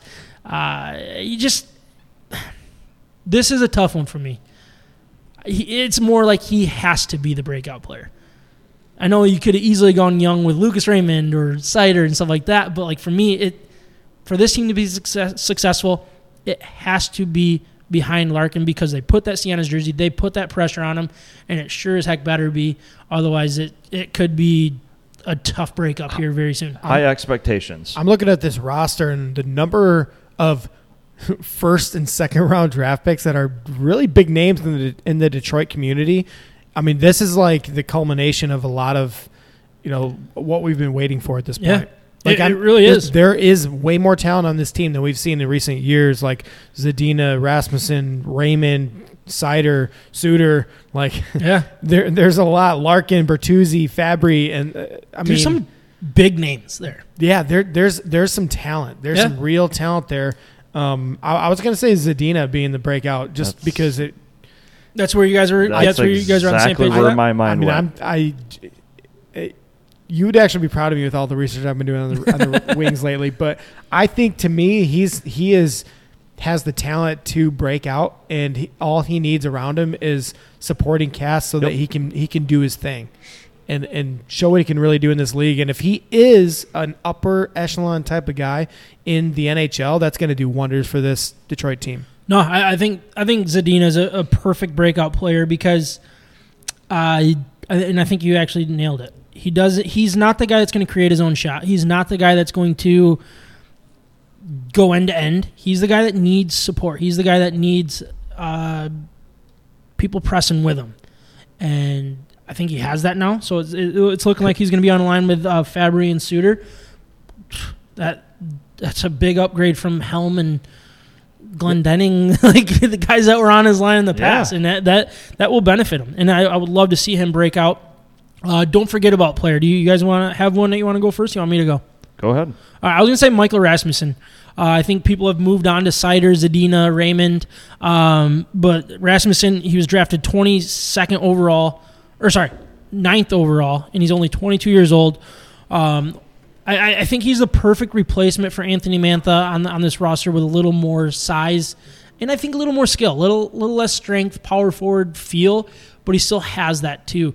I'm really excited to see what he can do. He's he's projected to be the a third line center, which I wish he was a little bit higher, but with with the guys that we have in front of him, I I get it. Um, but I, I think. People are forgetting about him because you have these younger, uh, not even younger, more recent draft picks that people are getting more excited about, and I don't think you can forget about this guy because he's going. That's he's the reason why we can move on from Anthony Mantha. He's the biggest reason yeah. right there. And I'm not saying that they're the same player by any means, but they're very similar in the way they play. I love it. Again, another first-round draft pick. Yeah, somebody that's coming up through the organization is ready to contribute and, and very, very young, twenty-two years old, like you said. Uh, pretty exciting. I, I was going to go with Robby Fabbri, actually, yeah, because that's a good one. I just think, you know, the, the impact that he had immediately after the trade when he came in, and it was it was noticeable immediately. Yeah. And I think if you, again, it, I'm I'm at the point right now where the more these guys are surrounded by the type of talent that can kind of elevate all of their play together, then you're going to see guys like Fabbri be able to perform more. He's going to be able to finish instead of being a near miss. Mm-hmm. You know, so I, I'm thinking I'm Fabbri. I think my rebound Fabbri guy. is a is a great one. I actually put him as forget. my as my rebound player, um, mainly because he did have a rough year last year. He only played in thirty games uh, due to injury. Um, But like you, you kind of said it perfectly. With with he came onto the scene in Detroit very well, and people were excited about him, and he was putting up numbers, and then it kind of fell off. And I think that was a lot about the supporting cast. And right here, we we're so much deeper than we've ever been, at least with the top six forwards, maybe getting to the nine. um, at least with young, one, if we're talking young potential. Um, but yeah, I, I think the supporting cast around him will make him a lot better.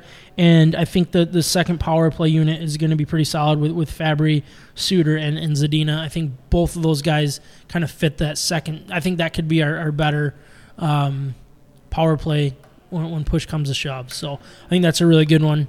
Micah, did you have a, a rebound player? Or do you want to? Yeah, I do. Uh, Tyler Bertuzzi. Yep. Played nine games last year before uh, back injury. He had back surgery. Uh, years before that, I mean, he played – nearly a full season. He had seventy-one games in uh, the twenty nineteen twenty twenty season, twenty-one goals, same with the previous year. I, I think Tyler Bertuzzi is a perfect candidate for a rebound player. Yeah, and, and for the people that don't know about the Bertuzzi stuff, he, he did um, – he's the only Red Wing that uh, said he was not going to get the vaccine. So currently he cannot play in Canada. I think he's still allowed to play in, like, the New York and stuff like that, even though, like, basketball players aren't? Visiting. No, it's only visiting uh, – or visiting players are all allowed to play in those states. But not in Canada. Not in Canada. Yeah. yeah. So that – so, okay, so he can go to New York and play. Yes. Only home gotcha. teams in New York would not be able to participate. And that's the same thing with, as, as basketball? Yeah. Okay. I didn't realize that. Um, but, yeah. Um, so it'll be interesting to see. Coming off the back surgery, too, it, it's very interesting – Um, what kind of season he'll have. I think a rebound, yeah. he kind of fits that rebound mold um, for sure. Uh, Dark Horse Dark Horse M V P. Uh, I put Pius Suter. I think the Red Wings' uh, best offseason signing coming off his rookie year in Chicago. Uh, he fit in really well in Chicago. He learned a lot from some very high-end professionals there, and he, he, he fit in. Now, what is he going to do with a little more pressure? What is he going to do with more ice time with without the – you know, playing with a superstar type like Kane and, and, and stuff like that will be interesting. But I think he could be uh, a very nice get, and I think he could be the, the quiet leader of this team by the end of the year.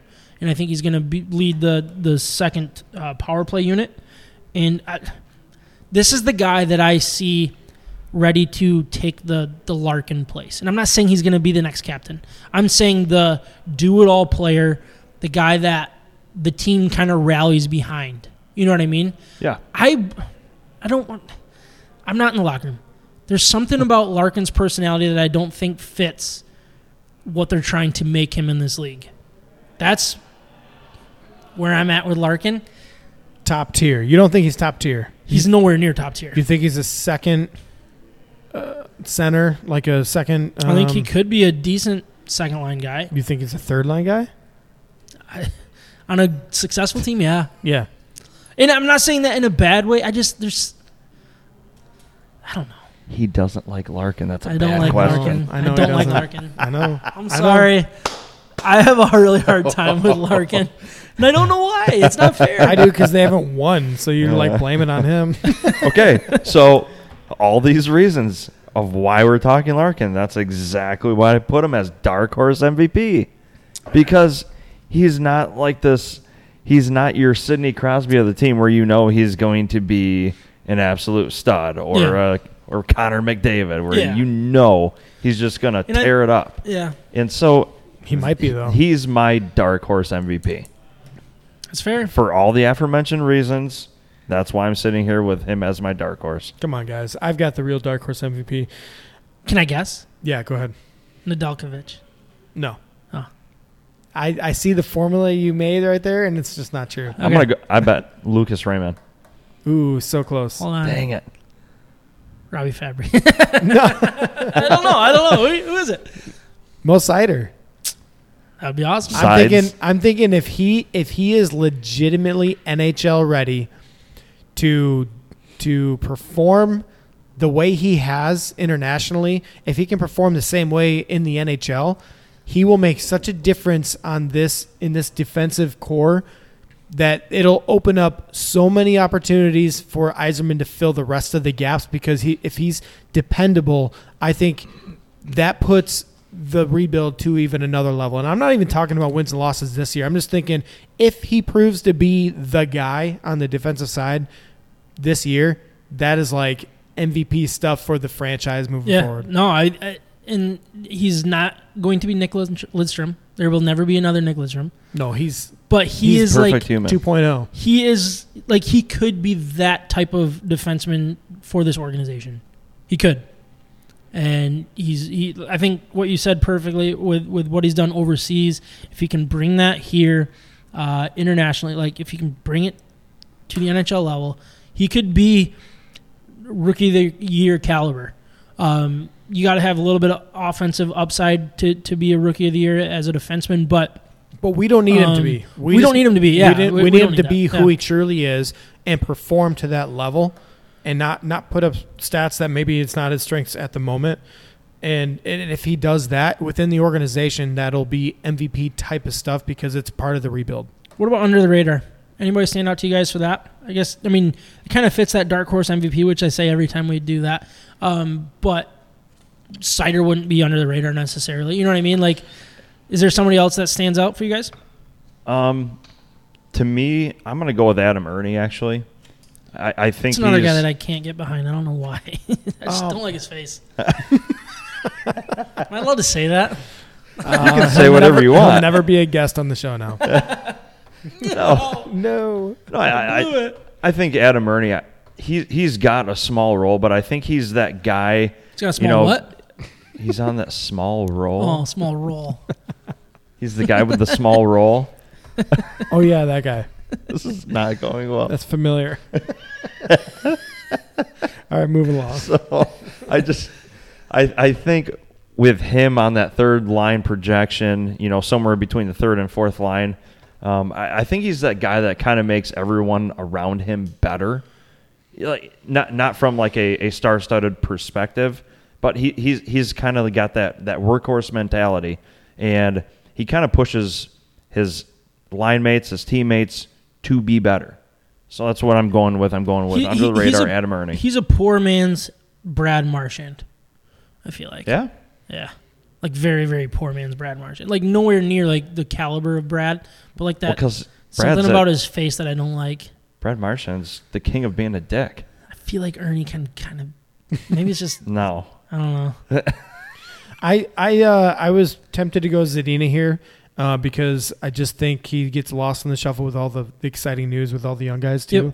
Yep. Um, but I will actually go with um, under the radar. Well, I don't. I, it's a tie for me between Rasmussen and um, let me. Sorry, I'm. I'm and Veleno. Veleno. Yeah, I think Veleno could come in and, and be a big part. Well, I do because. Uh, And, and under the radar because in the, in the sense that like Lucas Raymond and Seider are getting such big praise right now and they're getting a lot of attention right now. And these, again, there there's this young core is more than just a couple of guys. This is a young core that we're talking about six, seven, eight strong. So as a team, as a core, they're going to be filling out multiple lines.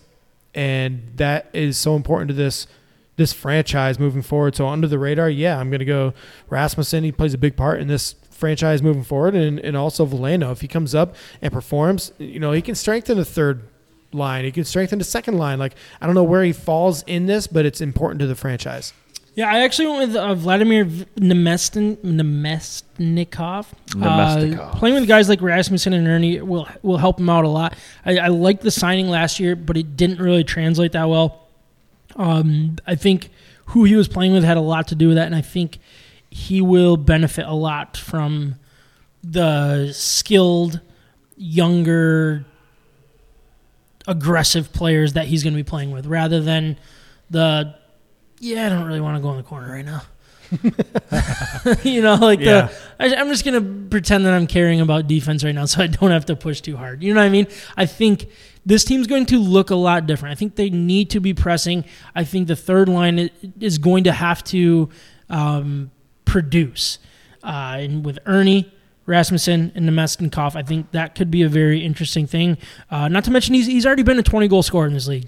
That's a decent amount of goals for a third-line guy. If he can do that again, this team will be sitting here in the right direction pretty quick because this this team did – secondary scoring's been a massive issue for this organization for a very, very long time, even through the last couple of good years. Um, and I think – The you look at the third line with a guy like Nemestnikov, Erne, who had a good breakout year last year, and the young guy like Rasmussen. That's a pretty good third line offensively. We'll see how it, how it translates, because they are supposed to be more of a defensive, you know, minded line. Can you still put that pressure and get a third, um, you know, get some pressure and get some offensive opportunities? Uh, it's a good good way to go. So that, that's who I went with. It'll be interesting to see what, what he can turn into. Um, I don't know what to do now. I already did that. I already did all these. If it's craft beer in Michigan sports, we may not be the authority, but we love both like a fat kid loves cake. Hot, hot! This is State of My Sports. Picks. Pick, pick, pick, pick, picks. Oh, I already translate. Oh, pick six. Did do I do we have that? Six picks? Did I transition that already? Man, I'm surprised I was ahead on that one. Nice. Ryan, can you explain Betting Hero in twenty seconds? Uh, yeah, I can do my best. So, betting hero dot com. It is your online guide to all of the different betting platforms in the state of Michigan that are legal and that are online available for you to use. So what they do is they lay out all the promo codes available at the time.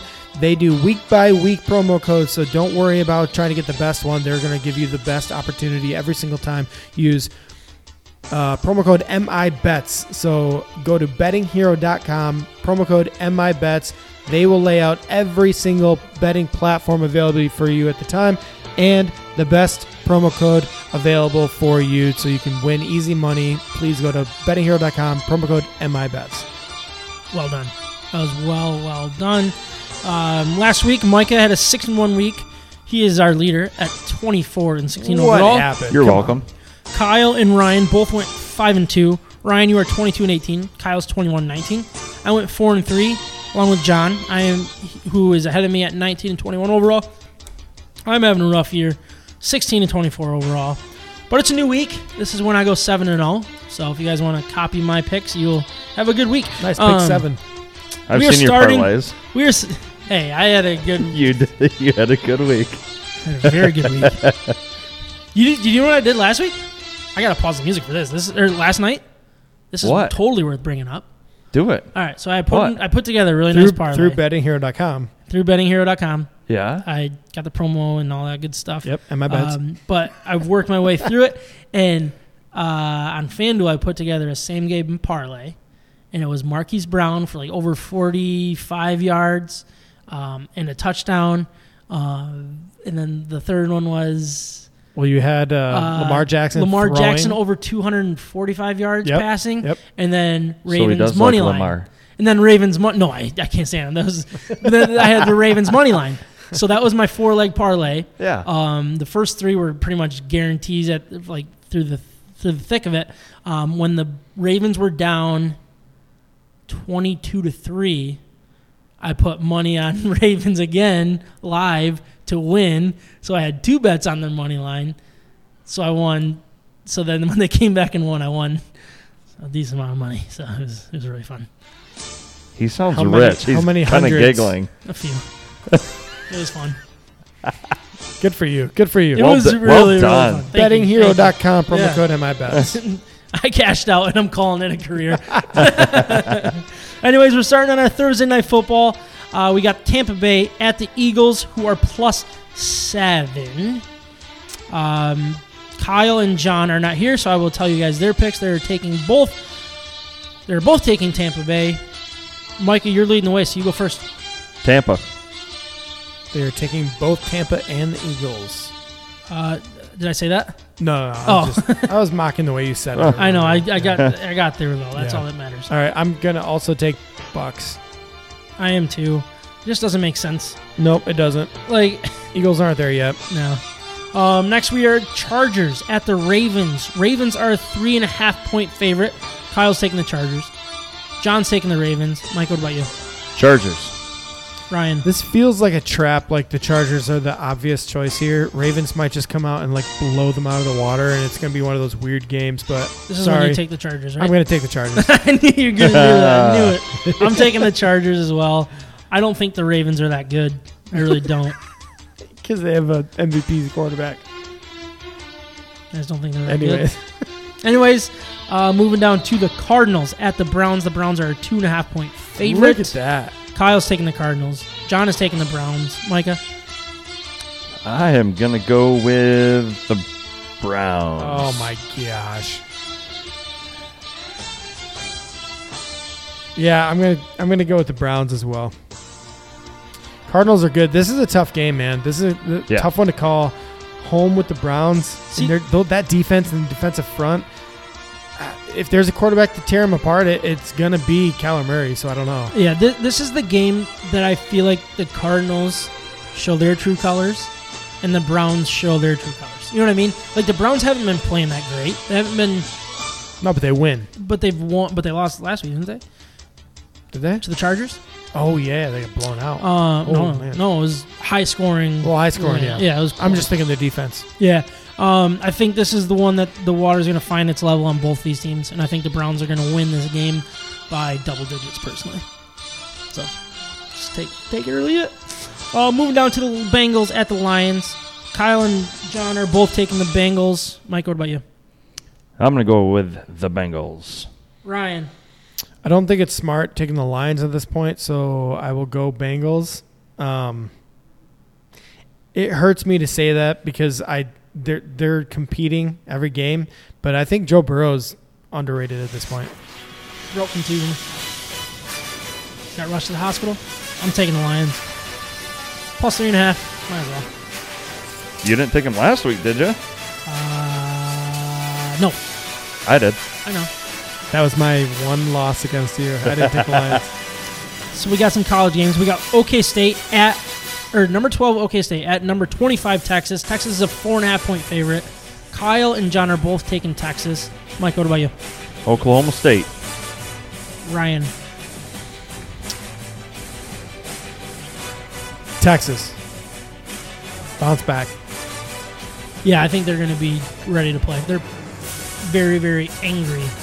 How that game ended last week against Oklahoma. It felt like they earned something. They didn't get to win. Yep. I think Texas is going to bounce back and, and win this game.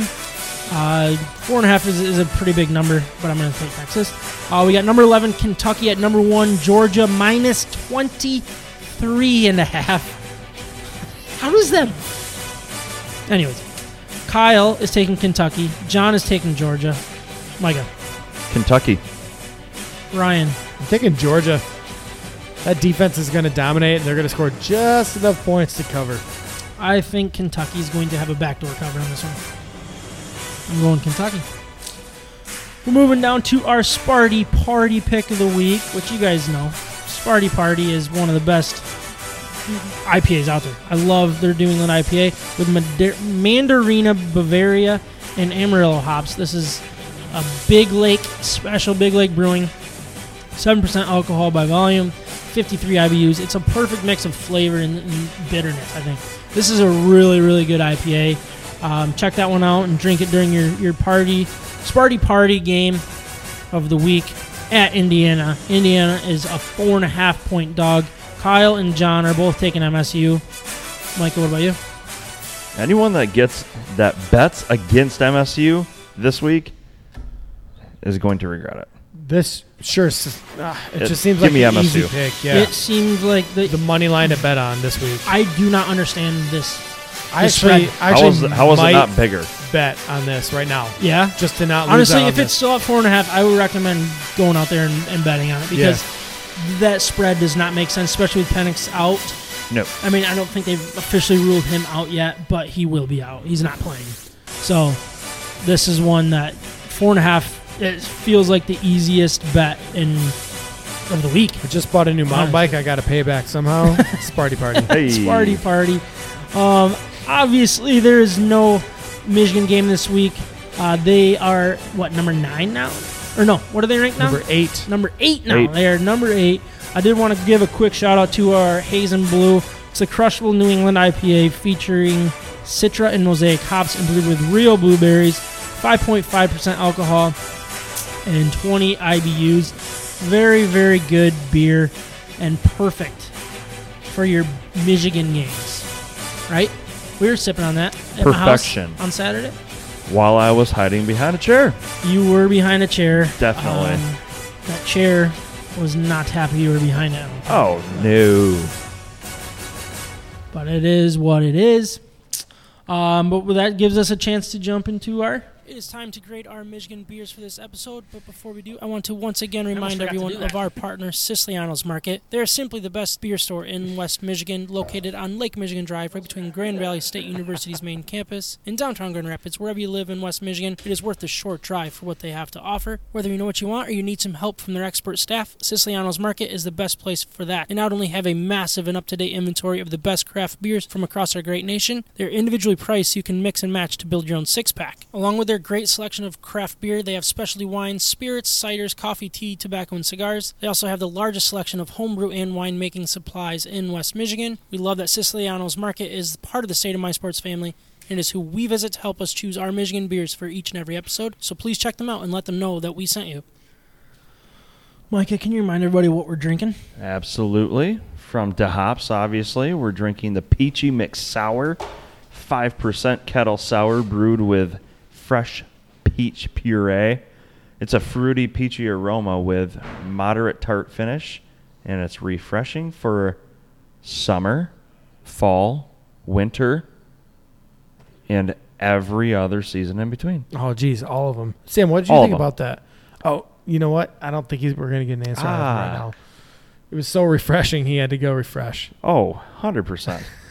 What'd you um, think, though? No, this this beer is delicious.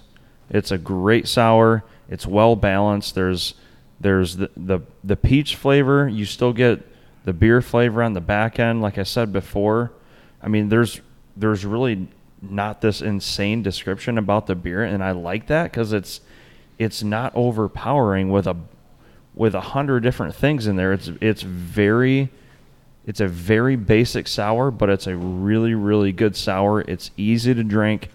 Um, I'm gonna. Gore. I'm going to give it an eight point two. Ooh. Solid I, score. I like this beer. Real quick, uh, Carrie is drinking from Oddside their mango seltzer, uh, even though they aren't the ones I thought I bought. eight point four. Oh. that's, that's, hey, that's an interesting solid story. is Oddside a, has good seltzers. They do. I think Oddside has some of the best uh, craft beer seltzers, but you gave it an eight point two. eight point two. I like it. What do you think? I think that's a good score. What do you think? I I think it's an eight four. Wow. He was pumped about that beer from the very beginning. I just got outgraded. Outgraded. That doesn't happen often. Well, he went second. Getting cocky now with your, your school? Do you, do you have any uh, fellow classmates that, huh? that listen to the podcast? Any classmates? Your Monday night class that you don't go to half oh, the time? No. You I said don't, you, out, you don't out, get outgraded.